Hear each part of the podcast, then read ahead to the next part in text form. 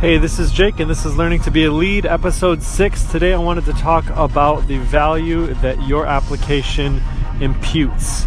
Uh, what I mean by that is if you work in a company like I do, we are developing solely internal applications for our users.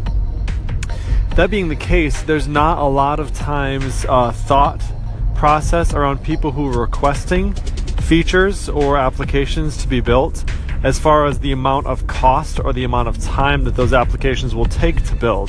So what we've been trying to think about is how can we maybe put together something where it's an analysis sheet that they're going to have to fill out before they are able to make a request for a feature or for a application. And i kind of hate that because it makes it feel so enterprisey like you have to go through this spec sheet process before you can request anything. But i think what it will allow us to do is allow us to measure the amount of impact that an application or a feature would have uh, for a particular group inside our building.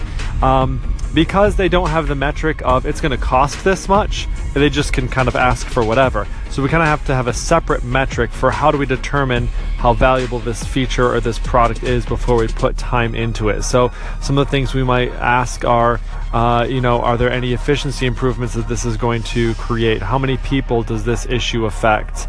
Um, you know, things things like that. So uh, that's something we're working through. Thought I'd share that for anybody who might be uh, facing similar challenges, and that's what we're working on. Thanks.